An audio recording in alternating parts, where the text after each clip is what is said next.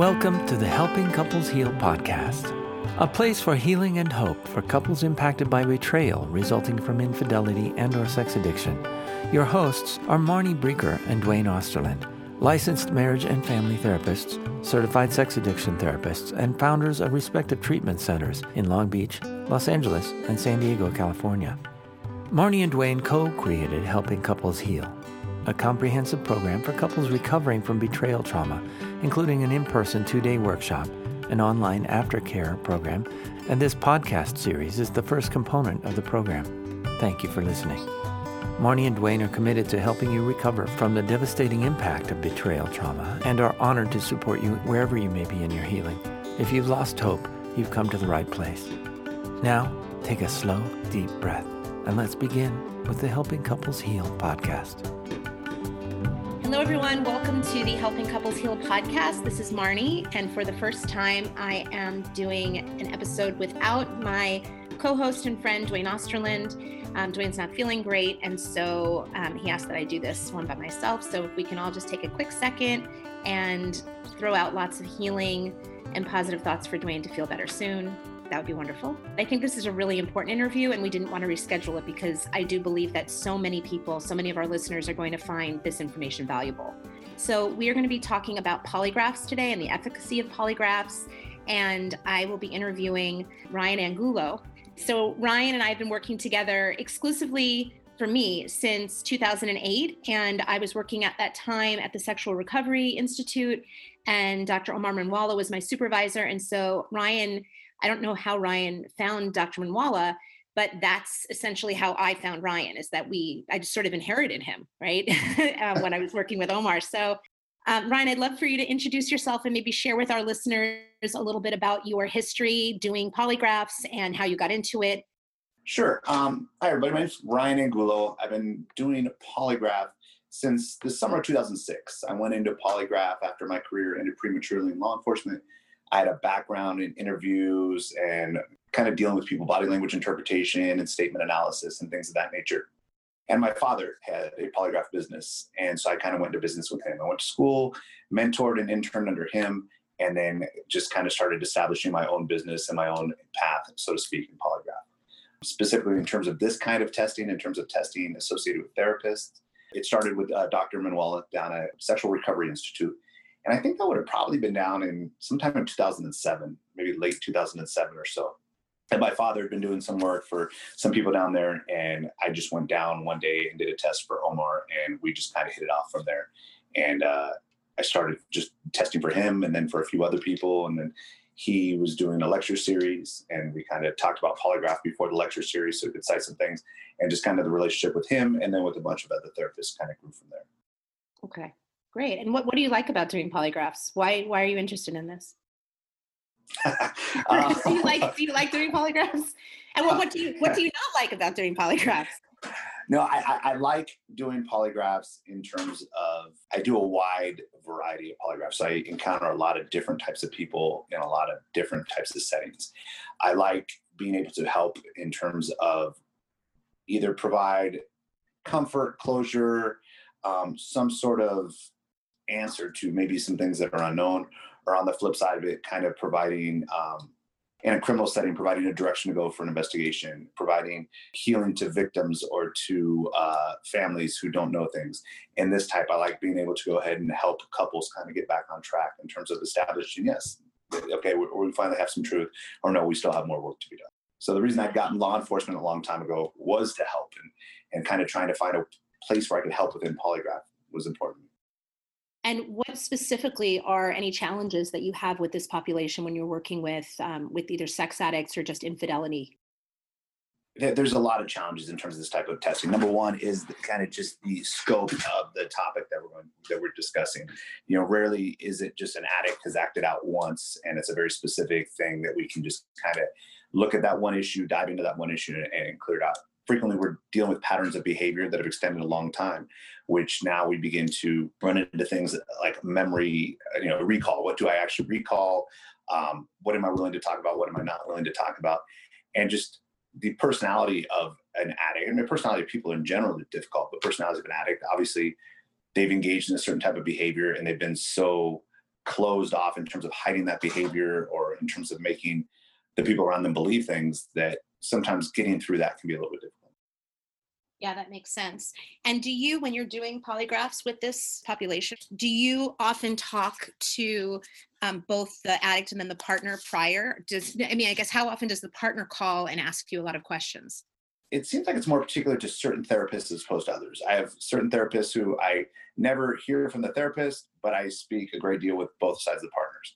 I have other therapists who I almost never hear from the partner, but it, overall, maybe about half the time, you know, and, and I'm I'm fine with either way. You know, if they if they don't want to speak, I'm fine. But sometimes they just want to hear a voice or understand that they're not being set up, that this is a real thing, that there's a voice on the other end of the line, that there is somebody who's going to be administering this test, and they kind of like to feel out the process. So I sent you an article a little while ago, and it was an article from the American Psychological Association that was titled The Truth About Lie Detectors or Polygraph Tests. And overall, what their conclusion is that most psychologists agree that there's little evidence that polygraph tests can accurately detect lies. And I want to read you this paragraph, and I'd love for you to respond to it and share your reaction. The accuracy or validity of polygraph testing has long been controversial. An underlying problem is theoretical. There's no evidence that any pattern of physiological reactions is unique to deception. An honest person may be nervous when answering truthfully, and a dishonest person may be non anxious. Also, there are a few good studies that validate the ability of polygraph procedures to detect deception. As Dr. Saxe and Israeli psychologist Gershon note, it may in fact be impossible to conduct a proper validity study. In real world situations, it's very difficult to know what the truth is. Much of what is in there is, is 100% accurate. Um, the validity polygraphs in general ha- has long been controversial. But the thing that jumped out when I when I was reading this article is it's well written and, and, not much of it would I disagree with. However, it seemingly does what I think in general when you're trying to express an opinion within an article that maybe you don't have a ton of uh, actual study or scientific background for, we tend to use terms like long been, uh, the underlying problems theoretical. That they uh, there's few good studies. It might be impossible. It's there, there's a lot of generalizations there. Is everything what they're saying potentially true? Absolutely. But because it's only potentially true, it means the opposite side also may be true. The simple fact about polygraph is this it is not perfect. To say that there's no evidence that, you know, I, I believe the wording was like any pattern of physiological deception is unique to deception. You take one word or put one word in that sentence and it makes it true, take one and makes is okay. The pattern of physiological responses is not necessarily unique to deception, but it is potentially unique to deception in the setting that, that it occurs. Meaning, I could have these responses if I'm running down the street. You know, my heart rate's going to elevate. I'm my sweat glands are going to stimulate. All these different things are going to occur. But if I'm sitting in a chair, the reasons why these things are going to occur are significantly less. Are honest people nervous when answering questions truthfully? Of course they are. But they're going to be honest the entire time. So whatever the pattern of behavior is that is established by the truthful person in terms of how their body responds, we're going to see that is a dishonest person and be less anxious potentially. Um, there's a lot of you know that goes into your field, a lot of personality disorders or different psychological conditions that are going to affect the way people react or the way we respond. We look for patterns of behaviors, patterns of response. And even with all that, polygraph's not perfect. It's just an exceptional tool when done correctly, is pretty good. Okay. And when, so when you talk about potential psychological issues and things like personality disorders, would you um, try to exclude or, or discourage somebody who is, who has one of those disorders from doing a polygraph test? Do you feel like that would, you know, in some way jeopardize the results or the the efficacy of it? You know, I I, I don't have maybe I don't have the background to kind of knowledgeably speak to those things. Um, but what I will say is this: I've done thousands upon thousands upon thousands of polygraph tests, and specifically in terms of with addicts or in like a therapy type setting, or in um, like a criminal examination setting, people accused of crimes. And I would say that uh, a fair majority of the people who I've tested, both passed and haven't passed, um, probably have some level of personality disorder or psychological condition, something. I mean, I, there's, I, I, don't know that any one in particular. I know, you know people say pathological liars are not good candidates for polygraph. it's just difficult to get a good control group of pathological liars to go ahead and conduct a study. Um, but the simple fact of the matter is we respond when we lie because we have that fear, the anxiety, the worry about getting caught, and cognitively requires more effort for us to lie than it does to tell the truth. It's just harder for us to lie. I don't think that changes based on any personality disorders. Okay, that's helpful. And I've talked with you in the past about certain cases where somebody has actually failed a polygraph and, you know, swore up and down on their life, all, you know, just completely discarded the results you know so what do you do in a case like that do you do you ever feel like yeah maybe maybe maybe it was a mistake maybe it, you know this person was telling the truth or do you i mean how how i guess how how certain are you of the results Sure. Um, it's not perfect. So, and, I, and I tell them this that the, the only person who knows for sure when they're sitting in the room at the end of the day, 100% certain that they're telling the truth is them. Um, and likewise, the only person would know if they lie. The vast majority of the people who don't pass with me, the vast majority of them admit to whatever it is they were withholding, or we get to a reason why we discover a problem within the test in terms of information. The vast majority of the time, let's just let's just be real. It's they they lie, they minimize, they held something back. There's just that one piece of whatever that they just didn't want to come out. And, and, frequently in this type of behavior, it's things that just kind of are game changers in their mind, whether it be who they had an affair with, the nature of the affair, things that occurred within the affairs, the emotional ties, and these are things that tend to get held back occasionally we'll run into that where they're just no no no no no no no but it's very, very rare. And I'm very cautious in rendering a decision. Um, the data has to be good. We have to be able to it. There's always, you know, potential for an inconclusive exam.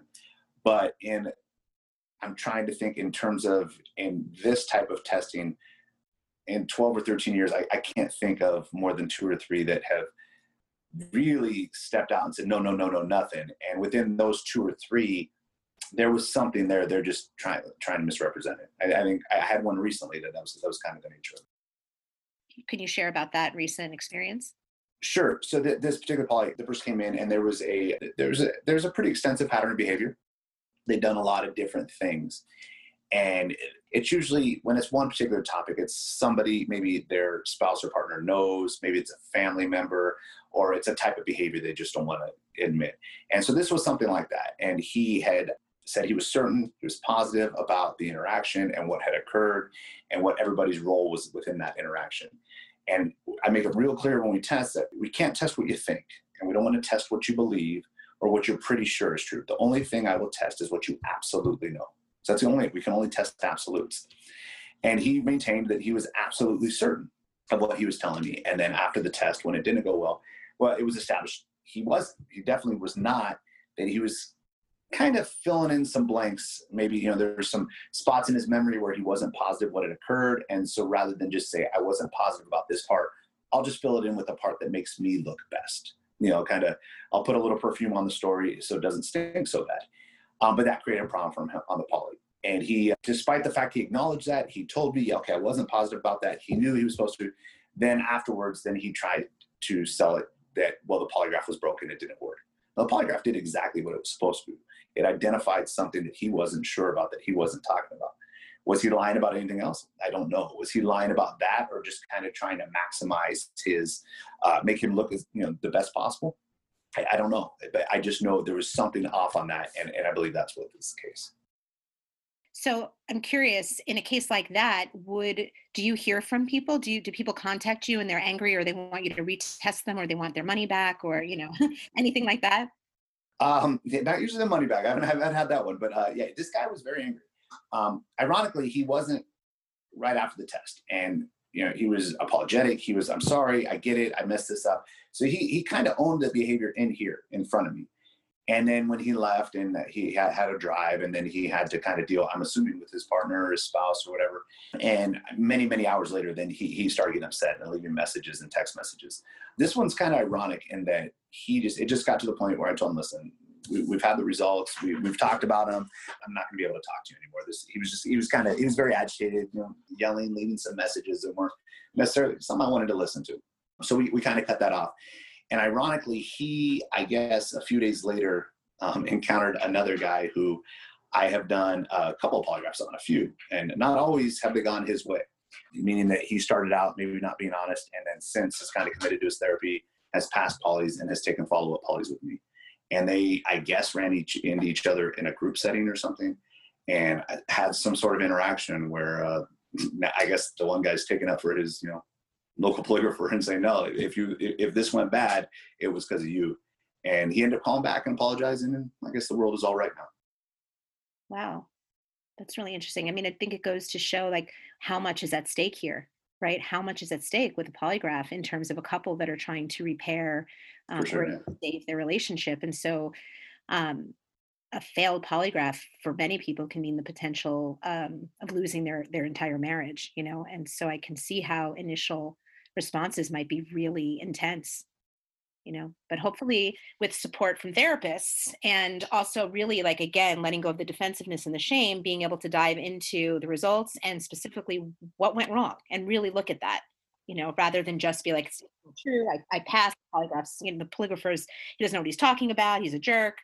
Um, so I, I have seen a lot of people go from initial reactions of real fury to coming around and saying, no, I held something back. In fact, I'm thinking right now of a case that you and I had maybe about a year ago or so, where I was sending a client to you and this was one where i literally said ryan you have nothing to worry about here. Not that you would worry about it you know in advance but i have nothing to worry about. This is this is a no-brainer. This is a pass. Um, i know this guy's going to pass. And i never say that. I mean that's really i've learned enough enough in this field to know that anything's possible and that people are incredible liars um, or right people have so much shame or fear about you know possibly losing their relationship that typically they'll say all right i'm willing to disclose everything except this one thing. Yeah. Right? This one thing. So with this particular client that i had said no no worries at all um, i was stunned when you told me that he had failed. I was really truly stunned. I thought and actually i'll be honest with you i did maybe think potentially you might be wrong you know? It happens. And then but then the client totally with with you like after the after the results came after the after the results were clear the client admitted that there was something specific that he was holding back. And uh, you know truthfully that that detail that he was holding back in my opinion and this is where you have to look at addicts as really not thinking very clearly and having a lot of impaired thinking this client thought that that one detail was going to be the end of the marriage that everything else his partner could handle um, truthfully from a, an objective point of view when i when he told me what it was that he was hiding i was i was like that's what you're holding back? You're disclosing all of this other stuff which in my opinion would be way more devastating to your partner. But in in a distorted you know reality in someone's mind if they're scared they're that scared they might just tell themselves okay this is the one thing i can't say. So anyway he failed and he immediately um, immediately said, okay, there's something I'm withholding and here it is. And, you know, and he, he told me and he'd been lying to me. And, but it, actually that experience was great because this guy's recovery is amazing you know so i think if he if he'd gotten away with that i actually don't think that would have been a good thing i'm, I'm really really happy that it went the way it did and i think he if he was sitting here and i was interviewing him he would say best thing that could have happened he has an honest a really honest relationship with his partner now and it was bad and he went to treatment and um, it was really really bad and i wasn't certain that that relationship was going to work because his his distorted thinking was really um, it was acute it was really acute. So um, i so again that to me is an example of how a polygraph regardless of what the results are can still be a great tool and can still help in healing the relationship. For sure yeah Now, i don't think always it's the, the passes don't always necessarily I, I, think sometimes partners are left questioning those and like, oh, is he really? Is he really? Is he really? When I think sometimes when they get a failed poly, they don't pass. They disclose more information, come back, take a follow up, and pass. I think sometimes that can actually lend some credence to it. Like, okay, maybe, maybe the, the, this does help. And and I always tell them it's kind of like you're putting a, a, floor on the elevator. The elevator's been plummeting for so long. The partner's waiting to know when they're going to hit the bottom. And now, okay, we have the bottom floor. We can work up from here. Um, ironically, I've had uh, the exact opposite in cases too, where somebody passes and just they absolutely people cannot believe it. Um, one case in particular, this was a criminal case. This wasn't a therapeutic type, but the detective was so certain, and the evidence was while it was circumstantial, it was so suggestive of one thing that nobody could really come up with another explanation. You said there was a lot of circumstantial evidence that were. That yeah, were- and even the physical evidence. It was. Uh, um, I don't want. I don't want to get graphic. but It was a sexual assault case, and that the physical evidence suggested that there's no way that this could not have happened. That, the person, it, it was a child, had to be telling the truth here. And the, the person came in to take the test and he passed. And the detective I've worked with for a long time. And he ended up telling me, hey, listen, I'm not saying you're wrong. Kind of, kind of like you, hey, I'm not saying you're wrong, but I just don't believe you this time. And uh, I'm going to file this with the district attorney anyways, because, you know, hey, listen, polygraph's not perfect. And I wasn't offended. Hey, by all means. So ironically, uh, the day he was going to walk this to the district attorney's office to have it filed, the quote unquote victim came in and said what really had happened. And it had nothing to do with the person she had accused. And the other guy was telling the truth. But the evidence was so strong and suggested one thing that sometimes it's it's really difficult when like for a partner they've been lied to and betrayed so badly or in a criminal case you know you think evidence is suggesting one thing sometimes it's really hard to take a step back and go all right maybe we do have the truth right now Mm-hmm. But yeah, it happens. Yeah, people, I think a lot of partners, um, it can go both ways. Some partners are certain they're totally certain that their that their husband or their spouse is holding um, is holding something like there's no way they're being honest now because there have been so many little discoveries and little mini disclosures and drips and drabs over time that it's they've probably almost as a defense mechanism convinced themselves there's no way that they're going to pass because that's been my experience and then there's a pass and the partner even though of course that's what she wanted and what she wished for desperately may doubt that and feel like I, I, how can i trust that? You know and that's that to me illustrates just how traumatized a partner is who's played no for sure. I, I think it's it's fun i think because they were maybe blind to it for so long or just i hear this a lot from partners is they didn't trust kind of their instincts on something or they had indications but they ignored them or um, sometimes they just had no indications. So they think that their partner a is like the super incredible liar who is almost impossible being caught because if they were possible being caught, then I would have seen this in our marriage. Or because they didn't trust their instincts, now they believe their instincts or their you know intuition are infallible to the point where like, well, I suspect more, so there has to be more. I should have listened to it before. Yeah, we talk in our podcast about the idea of the second brain. And Omar actually talks about that a lot too. It's that part that eh, when you're dealing with somebody who is betraying you and you you possibly even sense something is off, there's some suspicion of something, but in order to believe yourself, that means you have to doubt and not trust the person that you have the greatest attachment, you know, relationship to. And so it almost becomes incumbent that you then deny your own experience you know you don't trust yourself in order to trust this other person who you need to because it's a relationship where there's you know this understanding that there's trust and safety in the relationship. Sure. there's an expectation of trust and safety. What am i supposed to do if I, I how do i doubt the person i'm supposed to trust the most? Sadly because then that leaves that leaves behind really the person you need to trust the most which is yourself and that's that second brain yeah you, you said that way more articulately than i, I was just going to say that was, that was sort of the clinical you you, you summed it up in a great way because i think anybody can understand it and then i was just tossing in the sort of clinical language behind it yeah but, no that um, makes perfect sense yeah okay so going back you had mentioned earlier in our conversation something about um, memory issues. And so I wanted to actually ask a specific question that one of our listeners asked. So this is what she said I'm wondering how polygraphs work when someone has memory issues. My husband has a very hard time remembering any dates and events in his life, particularly from his childhood and then the years he was acting out in addiction. Would a polygraph even be reliable? Memory, that's a, that's a big thing. But if they don't remember, it didn't occur for my purposes. Um, if they acknowledge it happened, but details of the problem, uh, that's something I think can definitely be worked out in. But and this is almost going to sound like I'm I'm putting in a pub for therapists everywhere, but rarely do I work now with clients who are not seeing a therapist in terms of with this style of testing. Uh, I, I, do very few just private people calling, hey, I have an infidelity type thing, or um, occasionally somebody will go see a therapist and then, oh, or they'll read a book and they're like, okay, I, I can do this disclosure on my own and we're going to do this. And every time I do it, I regret it. And I think that the memory issue, the what to recall, what details need to be in there and what details aren't. Because I, you know, in disclosures, you guys guide them in a way. Certain details are important, certain aren't if they can recall things happen and now it becomes a memory issue, I think working with a therapist is arguably the best bet because then by the time they get to me, usually that's worked out or they're comfortable saying, I know this happened, but I don't remember all the details, but here's my best representation of what I believe happened. And if, whereas if they just come in and we're working through that for the first time, that can be more difficult and can leave a lot more uncertainty. If you don't remember, you don't remember. If you remember it happened, but you're sketchy on the details, then what I recommend or how we test the disclosure document is we just focus on the concept of are you intentionally omitting withholding, changing, altering? Are you misrepresenting something on purpose? Are you lying? Not remembering and lying are two different things. We just have to make sure they are, in fact, two different things. But if I'm saying, hey, listen, I did something, it was like 20 to 25 years ago. I think I did it a handful of times. Well, that's going to have to be good enough. And, and sometimes that's hard for a partner to accept because they want a lot of details and they want a lot of facts. But the simple fact that memories aren't perfect, and some of us remember things better. You know, people block things out, they forget about them. there's a lot of different factors that can come into play. Yeah, we also convince ourselves off. Some people are able to convince themselves of something for such a long time that to them it really becomes. It's almost as if that's what really happened, the narrative that they've created.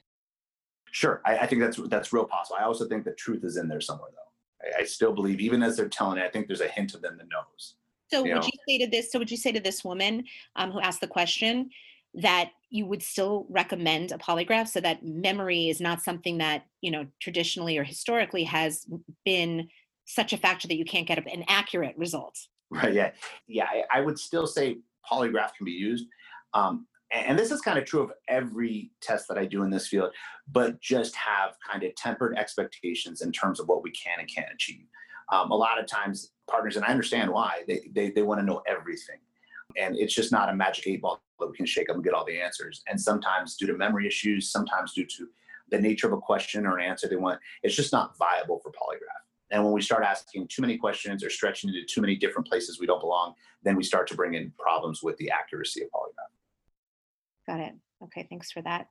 And then a couple more questions. So, what would you say to a couple, to either an addict or his partner or both, if you got them on the phone and they were considering using a polygraph as a tool, right, a part of the disclosure process? Overall, is this something you would recommend? Yes, just simply, um, I've met a lot of people in this field in terms of therapists every therapist that you know, I, I, kind of evaluate from who they are and how they are. And and I've, I've had conversations with ones who just are not fans of polygraph or kind of curious or they have questions. And I'm not speaking to their competency or who they are or anything else. But every therapist who I've met that I've been, uh, they really seem like there's somebody who, if I was working through something, that would be somebody I'd go to. Or the the it just seems like they have a better structured, more formalized way of approaching problems, and polygraph always seems to be part of that. Um, I, I'm a fan of it because I don't know, it, would be difficult to go forward sometimes without it. Do I get that there's therapists who don't? Yeah, of course. Do I think you can get to the right answers without it? Yeah. I just think sometimes this, I don't want to say speeds up the process, but kind of removes some of the doubt or it kind of answers a big question. Yeah, and I agree. And that's why I've been such a proponent for the polygraph. Um, and I've had a lot of people, whether it's clients, um, particularly addicts themselves, or even other therapists, like you said, that that don't believe in the polygraph. They don't believe in the polygraph. They don't they don't want to use it. And I can honestly say from my experience, as I said a little bit earlier, I feel like it's again, it's a tool. It's not perfect, right? We don't know for sure. We can't we can't know that. However, my experience has been that a lot of the addicts who are sort of where it's where it's requested and sometimes it's a non-negotiable for a partner like if you don't do this then i can't i can't work this out. Um, just because there's been so much dishonesty and they just don't have any confidence and they need something my experience has been just the willingness to do it. Just the willingness is often a huge sign to a partner. You know the, the the addict who has done all of this egregious behavior and has betrayed and hurt and lied and manipulated and all that kind of stuff all the gaslighting who then says no i'm not going to do this. I'm not a criminal.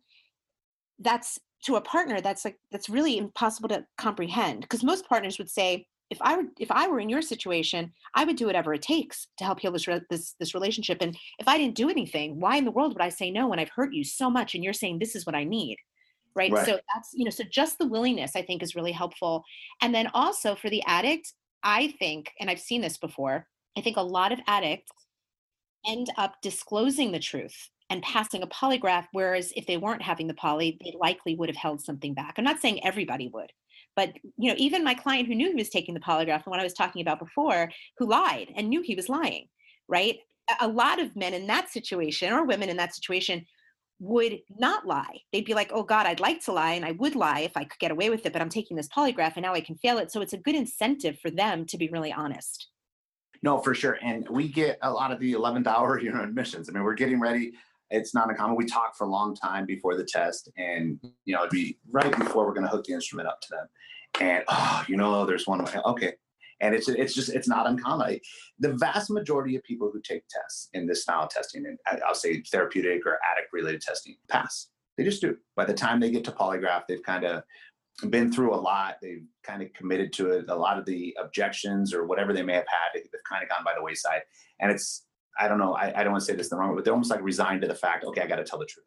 Mm-hmm. But they will hang on to that little piece just for whatever reason for so long. Yeah. But you, but you hear it from a lot of them that it, it has helped. I, I do a lot of follow up testing in terms of you know maintenance, and I've had guys who have even said that their wife doesn't even really feel like doesn't ask for it anymore. They just know, hey, once a year I'm going to do this, and they like it because it's almost forced accountability. And right, you know, right, and, exactly. And you know, people say, well, you should do the right thing because it's the right thing. we, we all should, mm-hmm. but the simple fact matters we don't. And so that having some sort of forced accountability, knowing that there's going to be a date down the road where you're going to have to answer for everything, isn't always a bad thing. Yeah, I absolutely agree, and I've seen that in the clients that I work with. Um, you know, where the addicts feel like okay she's not she's she's letting the polygraph actually for now this doesn't you know I, if this is going on 10 years after you know someone's been in sobriety and there's recovery and there's healing and if they're still asking every year for or every six months for a polygraph my feeling is i don't know how healed that relation really is right, yeah, right, yeah. Like i don't really think that people are going to want to be staying in marriages where for the rest of the marriage or for 10 15 even five years well maybe five years honestly. But yeah, you know let's not cut me short here marty. Right.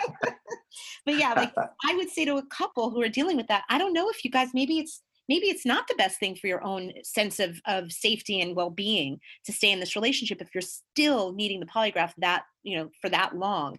However there's also not uh, an actual you know hardcore what's the word i'm looking for? Like like if somebody said to me well how long do you think that i should continue to ask for you know a once a year polygraph? I couldn't really tell them. It's so individual. Right. people that don't need the ongoing polygraphs. They really get to a point early on where they feel completely trust trusting and they don't want it and they don't want their life to look like that. You know they'll say how can i be in a relationship where i have to polygraph my my partner every you know sure. definitely yeah um, so I couldn't answer that question because for some people that is just what they need because there has been so much damage and so much betrayal and so much gaslighting over the years that a partner kind of at, at a certain point doesn't know what to trust, even mm-hmm. herself. Mm-hmm. You know, oftentimes she starts questioning other people who haven't done anything to them, but just the whole concept of wait a second, if the person that I trusted more than anyone could do this, then how can I trust myself? So that means who else in my life are you know are lying or can I not trust? It creates so much doubt in a partner, which is why I always love to see, regardless of what someone thinks of the polygraph, even if their head, they're like, it's bullshit, it doesn't work, I don't believe in it, all of that. The willingness to do it anyway is a step in helping a partner feel like you're really telling the truth or you're really willing to do whatever it takes to save the relationship. Okay, so then I have another question, which is if you have a client in the office and the client fails, um, but then as soon as he fails, he comes clean and tells you what he was holding back. Do you retest? Uh, not in general right then. So I can give you three different examples. One, I had a guy who um, partially through the test. We're, we're running some charts and it's not going his way. And I check with him, you know, we run, we go through the questions multiple times. And after a couple, he said, Ryan, there's something I haven't told you about. Um, I need to get it out. And so he made some admissions. Well, in theory, he failed that. In, in theory, he failed? Yeah, at that point in time, he's failed. I have enough data. Yeah, I would like to run a couple more, but he just admitted he lied. So I could just send him on his way, but I don't think I'm doing anybody really any good right then. So I, in that case, we go ahead and reset the poly, and he ended up passing.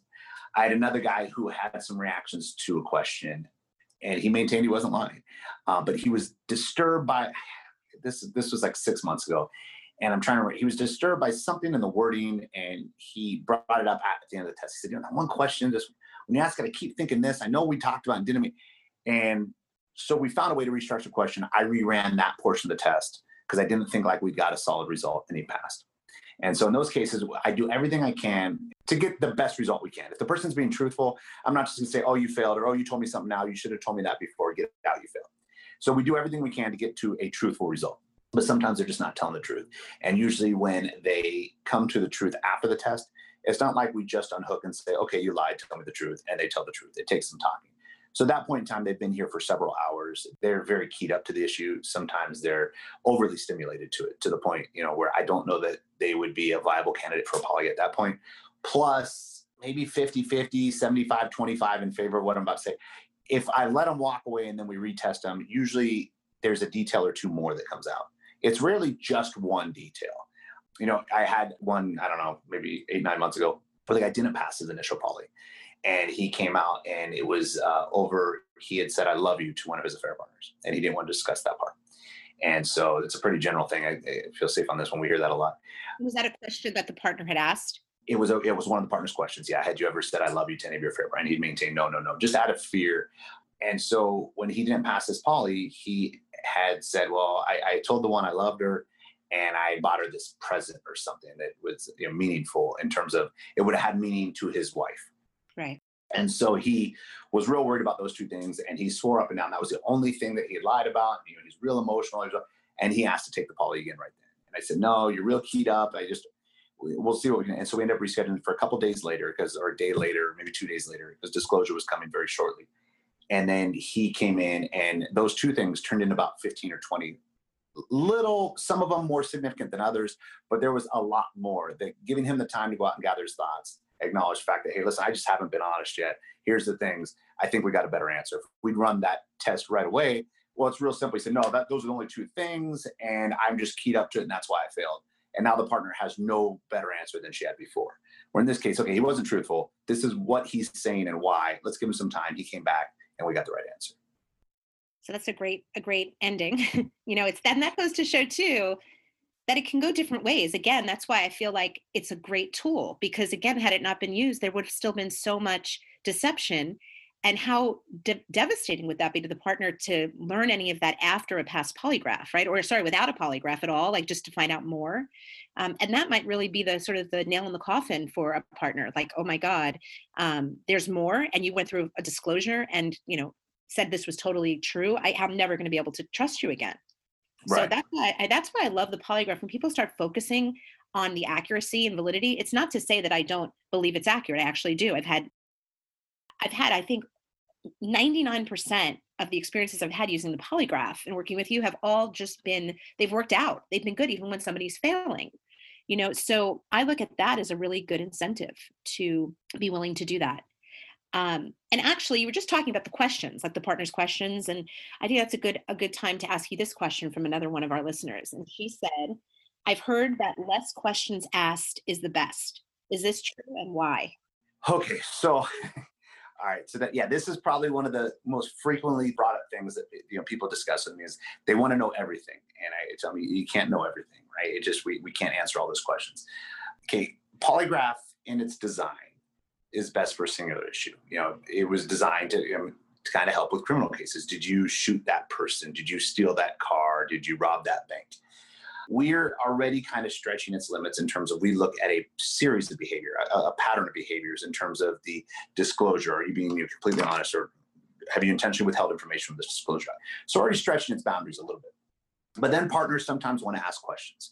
And sometimes they want those questions asked directly within the polygraph exam which doesn't make a lot of sense to me, just simply sim- simply because it's seemingly we're asking the same questions that should be in the disclosure. So if you're asking questions about a particular affair and it's details that the therapist said are, are acceptable that should be in there or should that should all be detailed in the disclosure document. So now if I'm asking a separate question, it's almost like I'm asking it for the second time.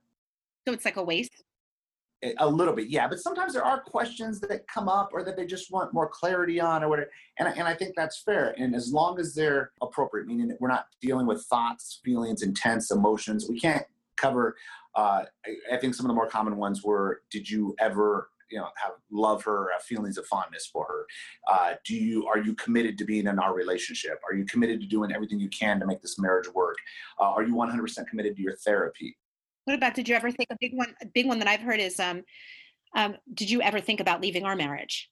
Yes, yeah. You you hear all these things, and th- those those are very difficult because those are thoughts. So we can't. Those are questions that are just not viable for a polygraph. I understand why they want them answered. We just can't answer them here. There's just it's important to me to stay within what's best practices. You'll find examiners who will ask all kinds of stuff and will incorporate all kinds of questions and do all kinds of things. I'm fully aware of what polygraph's capabilities are. And even when we do the best we can, it's never going to be perfect. So we need to make sure to stay within the best acceptable practices. Singular issue testing is the best. So I would say the disclosure document's kind of like a singular issue. But if a partner has a bunch of questions, fewer is better because it's you know, I had one set of questions ever sent to me and it was like 80 some odd questions and every question had six or seven like sub questions and thoughts. I'm like, it, it, you can't possibly retain all that information and know that I'm answering truthfully or not answering truthfully to that. So that that's where the less is more in my mind. Find something out. Okay, find out that disclosure is accurate. And then if you have other questions down the road, we can deal with those down the road. But find something out as opposed to finding nothing out. And just lastly on that, the other thing they need to realize that, and and this is again, examiners will do this and they, they shouldn't. If I ask you, did you do A, B, and C, and you did all three, you know, going back to that, you know, did you rob a bank? Did you steal a car? Did you break that toy or whatever? Yeah, if whatever one of those I'm most concerned about, I'm going to respond to. I may not respond to the other two just simply because I'm that vested or that concerned about that other lie. So I can't say you're telling the truth to those others because your absence of a response tells me nothing. Once you fail one question, you fail the whole test.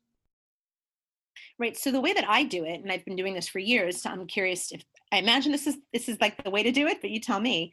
Um, is that I have partners send me all the questions in advance. So if I'm working with the partner, I will have my client come up with all their questions, and then I will go over those with the client myself. You know, and sort of there are sometimes we can't ask a certain question, or it's inappropriate, or, or you're not going to get a there's no like it's a thought like you were saying so educating yeah. the client on this is not going to be a question that they're going to be and answer so then i take sort of that revised list and then i send it over to the addicts therapist.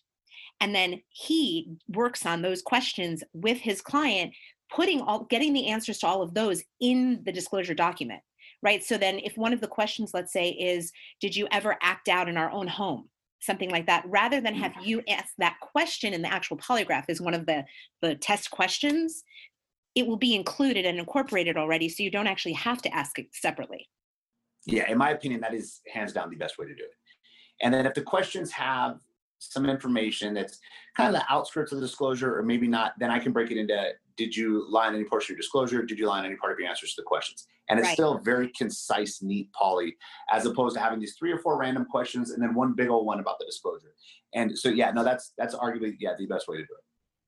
That's because i'm so good at what i do it's got to be i mean i have notes here and it says when marty says that say this so i think that's yeah i think i got that one right you just gave me away oh sorry my bad I thought truthfulness was the key here, Marty. Exactly. Um, okay, so a couple of other questions. Um, so one one listener said, "How specific do the questions have to be in order to ensure no wiggle room?" I feel like you were sort of talking about that already, but maybe if you can try to like just concisely answer that, because I think a lot of partners are and, and addicts are really curious about that. Hugely, uh, and, and they should be because um, our error rate in polygraph the biggest factor in error rate is examiner incompetency. And I add everything about a test, structure and a proper test. Test question formulation is arguably where a polygraph has the most potential to go wrong. I can ask a question that is too stimulating or too accusatory or too vague or too broad or as compound or as multiple. There's there's a million and one things that can go wrong in test question formulation. I, have trained I think 11 or 12 different examiners in, in terms of the field of polygraph, and every one of them without fail will tell you that I, I'm super just kind of obsessive about question formulation. So partners will send me over questions, and say, "Hey, I want this question asked like this, exactly like this," and I tell them, "No, you give me the topic, I'll come up with the question." Because the goal is to, okay, it has to be readily identifiable. As soon as I answer or ask you the question, you immediately need to know that answer, and it has to be 100% yes or 100% no no doubt about, no potential. And if there is, we need to discuss it and figure it out and restructure the question so that's not. And then two, it has to be so that a truthful person isn't caught up in something, the nature of the question, some phrasing, some language that's used within it that's too, you know, too much, too incendiary, too, it just, it, it stimulates too much or creates a problem. But on the flip side of that, we can't have a liar who can manipulate their way around a question and answer it truthfully but still be lying to what the intent of the question is. So question formulation is huge. That's why you send me the topics and I'll come up with the right question. So it's about trusting you really, like really recognizing you're the professional, you're the expert here, and you're going to be able to phrase this in a way that's going to get an accurate response. Yeah, for sure. And, and I don't want it to be like, hey, send me it. I'm not, because I'll talk to partners about it, but they have to understand that when I sit down with their spouse or their partner, that it may change. And I'll, and it's important when they have a real concern and talking to them is important because they can express to me, okay, this is what I want to know. This is where I want to get to. okay, fine, we can get there. I'm not exactly sure what it's going to look like when we get there, but I will make sure that's covered. Uh, and yeah, so a little bit it is just about trusting that I'll ask the question and I can explain why I ask any question the way I ask or why I can't ask other questions. So, first of all, will you please share again? I know you said it earlier, but I really, this is an important question, and I think people really want to hear this clearly. Is what are the questions? Yes, you don't want to ask a lot of questions. You, your preference would be to ask two, right? The two that you typically ask. Uh, you, people get caught up in the numbers. So I say topics is kind of how I cover it because topics, if I'm covering one topic, I'm going to ask it three times within each test. So that's three questions, but it's one topic. So, like the disclosure, um, it would be something to the effect of have you intentionally withheld information from your disclosure document? When I ask if you have intentionally withheld information from disclosure document, are you going to answer each question truthfully? And then have you intentionally withheld any information from the disclosure document that we reviewed together today? Something to that effect. Um, if there's questions involved, then it would be something to the effect of uh, have you lied on any part of your answer to Marnie's questions or to whatever your spouse's name is? And those are and then there'll be other structural questions within the test that we utilize. But in terms of the ones that we assess, that would be where we're kind of at. So that's to say that a lot of partners have to understand that they they cannot just ask a slew of questions in the actual test itself. Like really, the questions again have to be um, they're best to be included in the in the addict's disclosure document, right? Not in the separate, not in the actual test, because everything that they put in the document is already addressed. For sure. And sometimes people want them separate, and that's fine because we're still staying well within where we should be. So in that case, it would just be have you intentionally withheld any information from your disclosure document? And have you lied on any part of your answers to so and so's questions? And that would be where it's questions that you've gone over, sent to their therapist. The right. questions are answered before they get in, so that that you know sometimes partners will see. Well, I, I don't want them to know the questions before the test. Right. Because they think somehow, and I think this goes back to that. Well, I think they're such an exceptional liar that if they know the topics, they're going to find a way to manipulate their way around them. Mm-hmm. Um, but in reality, I'm not saying that's not possible, but I think it's far more likely that for a truthful person, knowing what the questions are begins to take a touch of the nervousness out, a little bit of that fear, that anxiety, that apprehension about, I don't know what's coming in this exam. And for the liar, I want them really to be cued into what they're going to lie to. If you're going to hold something back, I want you to be fully aware of it. And then we're going to discuss it more in here. But I've had it where they send, you know, questions in a sealed envelope and I just laugh and I tell the guy, go ahead and open it. You know, you're in front of me now. It's, you know, this is not a secret. I don't do anything secret. I've um, had partners say, "Well, I don't want you to tell them this," and I'm like, "That's I, am not in the business of keeping your secrets," and, and I don't mean that in a, a, negative way. It's just this is supposed to be a forthright thing that people have concerns about polygraph. If I start trying to hide this person's or hide this person, I, you know, I had the person. Do you have to put that in the report? Of course, I have to put that in the report. That that's part of it. So everything that we do here is completely transparent.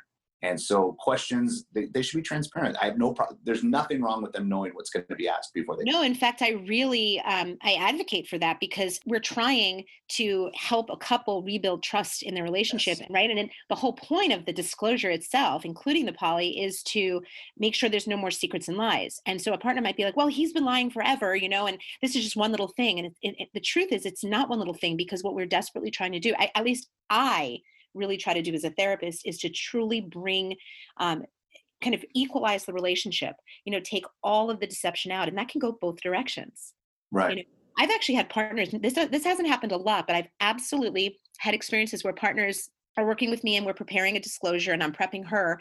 And then she'll say, I, you know, at the very beginning of our marriage, I actually, you know, kissed somebody or I did blah, blah, blah. before we got married. I don't want him to know that. And I won't have that in any way interrupt the disclosure process. Like that's there's i wouldn't do like a separate disclosure or disclosure for her in the same disclosure that we're doing but i would absolutely work with her to um, to at some point in the not too distant future find a way to safely disclose that because otherwise the whole point of trying to create honesty and like limit the deception or totally get rid of the deception that's not that's not happening. And it's not really fair. There's not a lot of fairness in this whole thing right? Nothing's really fair in life my father always said, why do you think life is supposed to be fair it's not. but part people want to believe, right? They want to believe that that this is fair, that there's some fairness in this.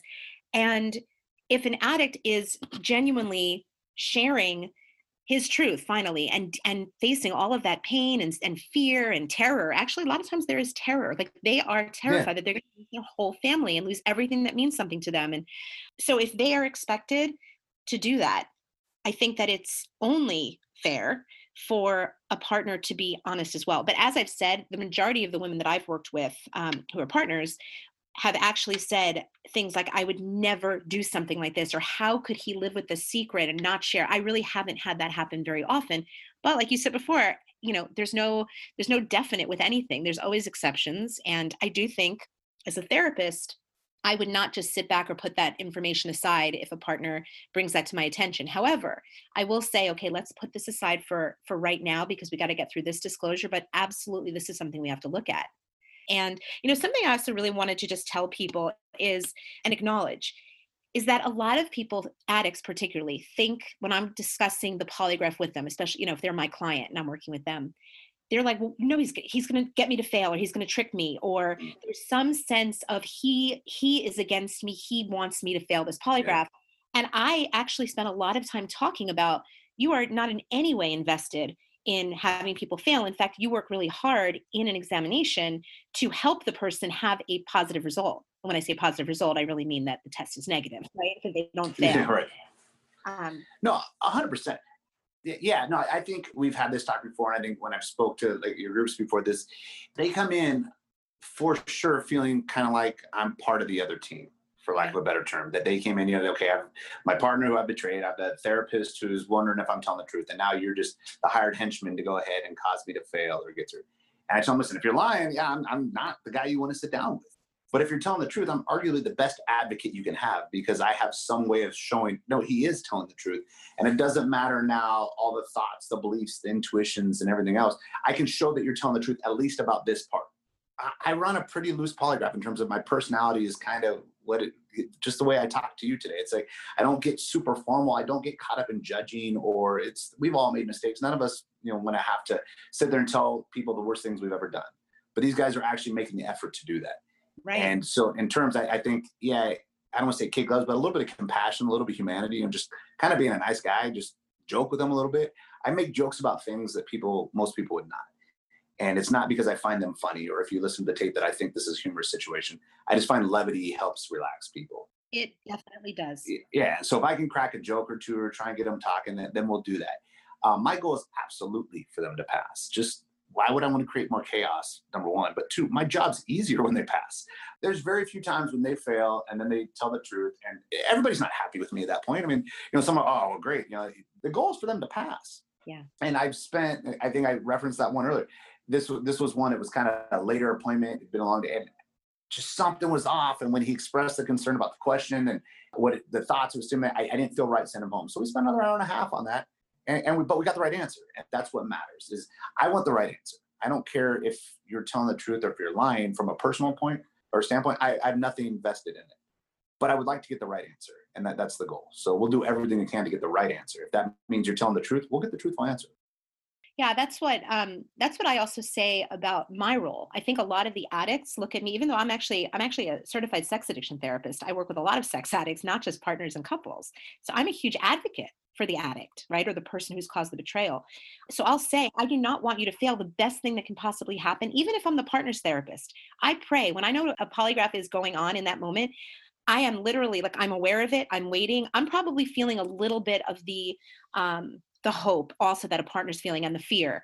I want the addict to pass that's what yeah. i want whereas again you talked before about feeling like maybe the the polygrapher and then the partner's therapist is sort of on the other team where i don't think a lot of addicts realize that nobody is actually rooting like rooting against them that people are rooting for them.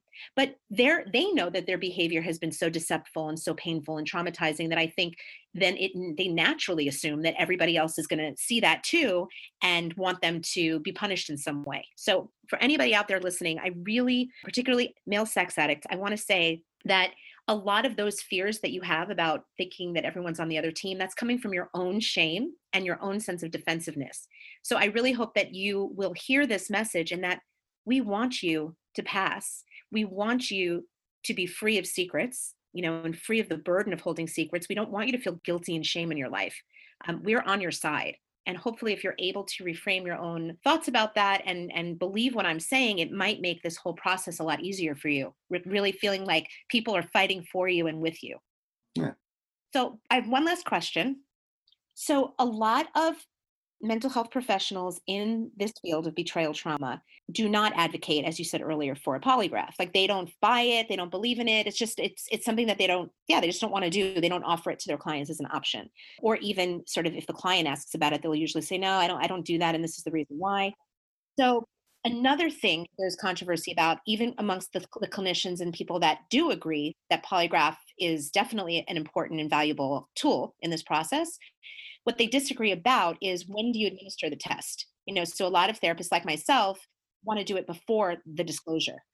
And then there are other therapists that always do it after the disclosure. And both of those camps feel very passionately about the decision. Now, I know that you're not a therapist, and so for you, um, I, I, get that you you leave it to the therapist to make that decision.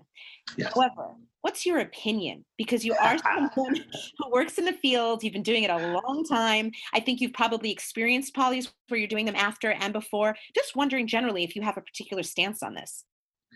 Yeah, I, I, do. I, do. It's like many of my opinions in life. They just come from nowhere up a sound place. But uh, I, I don't.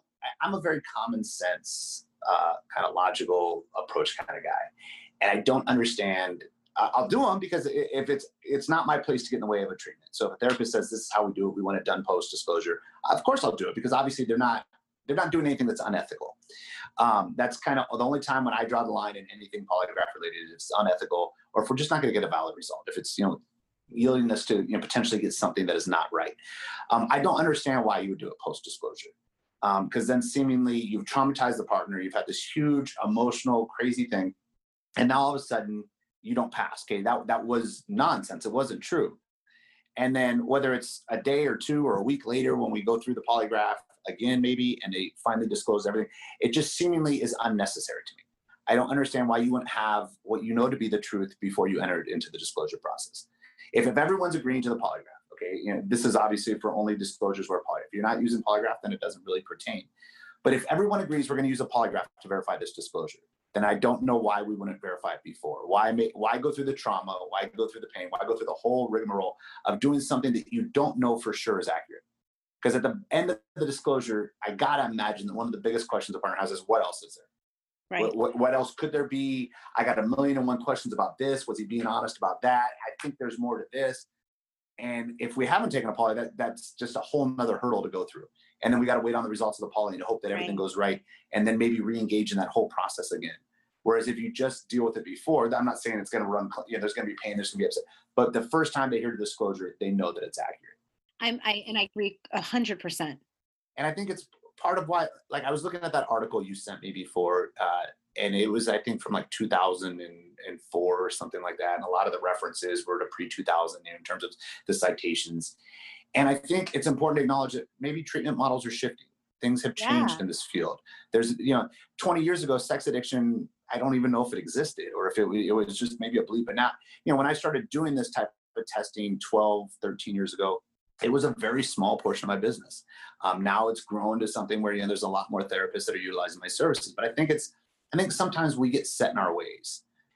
I'm not judging one way or another because I don't think I'm qualified to, but I think sometimes the resistance to polygraph, resistance to doing things a certain way comes less from what's accurate or what's best as opposed to what we're just most comfortable with or what we know. And that's how I was trained. That's what we know. Okay, that's what I do. As opposed to maybe looking, hey, there's other ways to do this. And I think when you run the pre post disclosure, I think sometimes it's just, well, this is the way that I was trained. Right, right, exactly. For me, I have worked with certain clients where the other therapist really advocated for it to happen afterwards. And, you know, like you said, like I might not be for it, but I'll sometimes I'll just go with that if that's what the the couple end up agreeing to, right? Right the reason that I don't think that that's helpful, and I've seen it actually be very harmful, is that if the partner sits through an entire disclosure, and like you said, now they have to wait for this process to happen.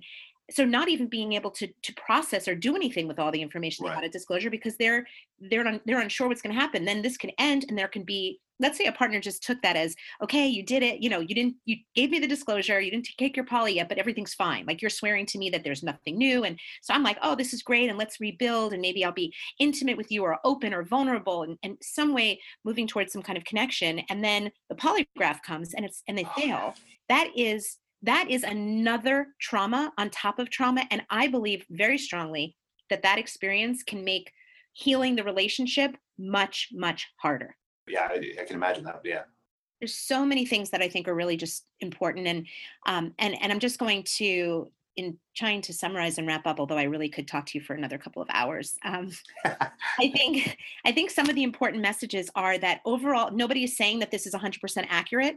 Like, nobody is saying that.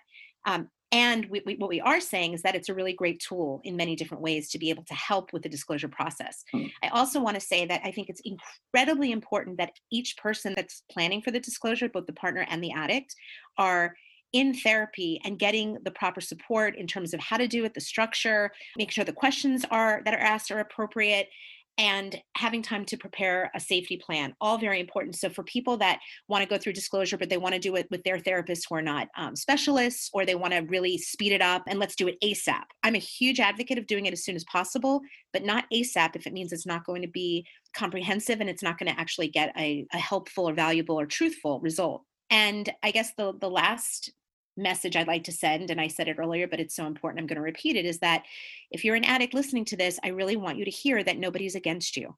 You know, because if you're doing the polygraph, what it means is you're doing a disclosure. And if you're doing a disclosure, the, the odds are that there's hope from both people that they can repair the relationship right like that's why they're doing it. we don't really do as therapists we don't really do do disclosures when somebody has already said i'm out i'm not going to stay you know we, we wouldn't advocate for disclosure under those circumstances so if you are there and you're doing this your partner wants you to pass your partner wants to recommit to, to a relationship and try to rebuild trust and safety and intimacy.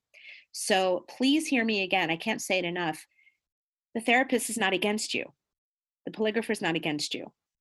And it's important to find the right people to work with even just for the like we just started having a program that we're offering in our center that's just disclosure prep. And what that means is you can both have therapists that you're really comfortable with that are not specialists in betrayal trauma and have had no formula, um, no formal training in the disclosure process, we'll actually do that for you. We'll take you through that process because we don't want you to just jump into it and, and for it to go to go wrong. And when I say go wrong, that doesn't mean about the truth or not. It could just be the shock of hearing some things, not feeling comfortable going back home with the person you're with. So, really making sure that you have some kind of plan. And during COVID, even more important because having a plan and having some safety and some time alone is more challenging. So, really needing to have someone walk you through that to come up with the best safety plan is so important. So, those are what I think to be the biggest takeaways from this. Ryan, anything you want to add to that?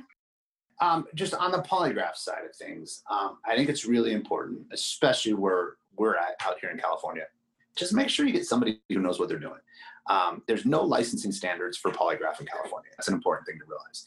And this is not me saying only me, because there's plenty of good qualified polygraph examiners out there.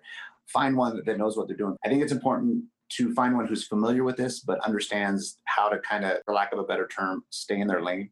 I've seen polygraphers who, uh, yeah, I've heard of, they pass out like sexual history worksheets for the guy to fill out or start asking all these just random questions. And I think sometimes there's sex offender testing that goes on in terms of post conviction. And I think sometimes they try to kind of employ some of those strategies in this. And I don't think they necessarily know. So I think it's important to find somebody who's familiar with this, who's comes from an accredited place, a, a good school, and then just somebody who, whatever should be done gets done correctly. And I, that's that's just my biggest thing. Is just it, there's enough questions about polygraph without creating more by doing it wrong or by doing it outside of best practices or by just doing things we shouldn't be doing. And I think it's important to stay within what we're supposed to be doing. Go to a qualified person and just make sure they understand what's going on. And, and if you do that, you're gonna get the right results. I get there's fear, I get there's angst, I get well, it's not perfect. Yes, nothing in this world is perfect. There's no diagnostic test that exists that is 100% accurate. It's just not but you can really minimize that error rate if you do things correctly if the correct approach and the right protocols are put in place. So would you would you say then that somebody who is open to the polygraph, um, but chooses somebody who might be a polygrapher, maybe with law enforcement, but doesn't have any experience specifically around this issue of infidelity and, and sex addiction, that that would probably not be the best um, choice for someone who is dealing with betrayal trauma? Yeah, yeah, I don't think it's the best choice. I, I think it'll be fine. I think I mean a polygraph's a polygraph, but it's just I know where I started in terms of doing this type of test to where I'm at now are totally different places. And I think we evolve, we get better as we understand things more. And I think some of the nuances or understanding what disclosure is and what's being asked and how to appropriately chat, go after this, I think is really important. so I, I, guess that was a long answer for yeah i think it's important to have somebody who understands this process okay thanks so ryan for anybody who's listening that's in you know southern california and might want to use your services um, can you tell us where we can find you sure our offices are in san dimas i work on a df polygraph with my father um, but just simply because I don't really advertise much. If you go on our website, you're going to find out a lot about him, but not a lot about me. My contact info, I can should I just give the contact info now? Yeah, or? give us your. We'll also put it in the show notes. But yeah, if you can just give us your um, your phone number and your email address, um, and also let us know if people have real questions specifically that came up because of this this interview. Can they reach out to you as well and just follow up and ask you clarifying questions? Oh, yeah, of course. Uh, so my name's Ryan Angulo. That's A N G U L O. My phone number is 909 239 8631. And then my email is just my name, anguloryan at gmail.com. And yeah, anybody, if there's any questions about anything that was talked about today or if you questions about polygraph, yeah, feel free to reach out me, uh, email, text, call, whatever works best for you. Fantastic. Ryan, thank you so much. I really, this is a tough field to be in. I mean, it is, there's so much pain and trauma and just I can't I can't stress how much trauma there is. And so to have found you when I when I was first entering the field and to have so much confidence that I literally have I don't even have a backup. When someone asks me for a backup, uh, maybe in a different part of LA, I, I really don't have one that I can comfortably give and endorse. And so I'm personally very grateful because whenever I I refer you to a client, I feel I don't have to worry about it. I really feel um, totally confident and that means a lot. It's it's relationships are important for me and that, and in the work we do it's all about relationships and so um, it's really nice to have a relationship with you and to feel like um, i really enjoy collaborating. I appreciate it marnie i absolutely feel the same. Thank you very much so thank you everybody for listening to the Helping Couples Heal podcast. Hope I did a, a, good enough job doing this interview today with Ryan without Duane present. And I hope that you've all gotten some answers to some questions that you've had. Again, feel free to reach out to Ryan if you um, if you need. Thank you again for listening, and we will speak to you guys next time. Have a great day. Thank you for listening to the Helping Couples Heal podcast, where your healing is the number one priority. If you'd like additional resources about betrayal trauma or to learn more about the workshop, please visit helpingcouplesheal.com. If you are finding the podcast helpful, please support Marnie and Duane in continuing to reach others impacted by betrayal trauma by leaving a review on iTunes and sharing this podcast with someone you care about. Once again, thank you for listening. We're grateful for your trust and look forward to continuing to support you on your journey of healing.